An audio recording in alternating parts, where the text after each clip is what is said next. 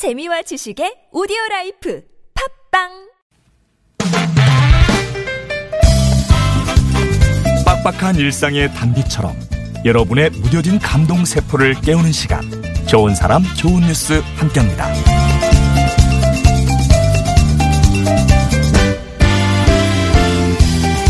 1분 54초의 짧은 전화 녹취가 미국에서 화제가 되고 있답니다. 어떤 대화였을까요? 미국 인디아나주 라파이에트의 911 센터에 신고 전화가 들어왔습니다. 센터에서 일하는 안토니아 번디 씨가 전화를 받았는데요. 수학이 넘어 신고자는 앳된 목소리의 소년이었어요. 어린 소년의 전화에 걱정이 된 그녀는 잔뜩 긴장해서 무슨 일이냐고 물었죠. 그러자 소년은 힘없는 목소리로 오늘 너무 힘든 하루를 보냈어요. 어떻게 해야 할지 모르겠어요. 라고 대답했답니다.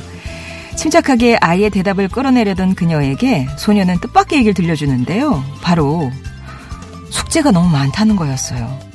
소녀는 번디 씨에게 지금 풀고 있는 수학 숙제가 너무 어렵다고 하소연을 했는데요.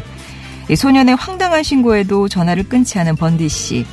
소년이 어려워하는 숙제가 분수 문제라는 걸 알고는 천천히 풀이를 도와줍니다.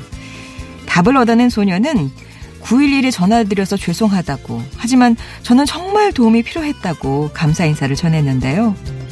오직 911 긴급 신고만 가능한 휴대전화를 가지고 있었다는 소년과 그 소년의 구조 요청에 응답한 센터 직원. 도움은 상대의 마음을 진심으로 이해하는 데서 시작하는 거란 생각 해봅니다.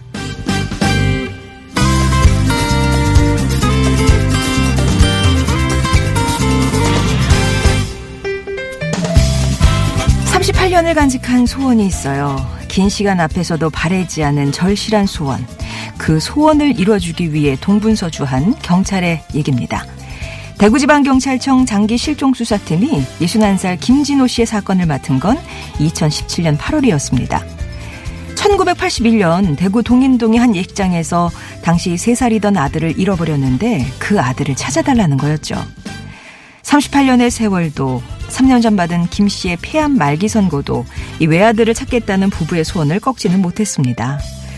수사팀은 총 1년 5개월 동안 아들의 행적을 쫓았는데요. 그 결과 예식장 앞에서 발견된 아들이 1991년 12월 보호시설에 입소했다는 입소 카드를 찾아냈고 얼마 후 미국으로 입양 조치됐다는 사실도 추가로 확인합니다. 수사팀은 외교부에 협조 요청을 하는 동시에 당시 입양자의 주소로 편지를 보내는데요. 하지만 둘 다 성과는 없었어요. 당시 아들을 입양한 미국 입양자가 기록된 주소에 살고 있지 않았기 때문인데요. 하지만 수사를 멈출 수 없었기에 SNS 해외 입양인 그룹에 김 씨 부부의 사연을 올리죠. 그리고 얼마 후 해외 입양인 그룹에서 한 미국인이 김 씨 부부가 찾는 아들이 자신이 아는 지인 라이스 씨와 흡사하다는 연락을 해왔습니다. 국제 우편으로 DNA 샘플이 오갔고 결과는 일치였어요. 이후 38년 만에 아들을 품에 안은 김 씨 부부는 하염없이 눈물을 흘리면서 감사하다는 말만 되풀이했는데요. 숱한 난항을 돌파할 수 있었던 원동력 바로 간절함이었습니다. 지금까지 좋은 사람 좋은 뉴스였습니다.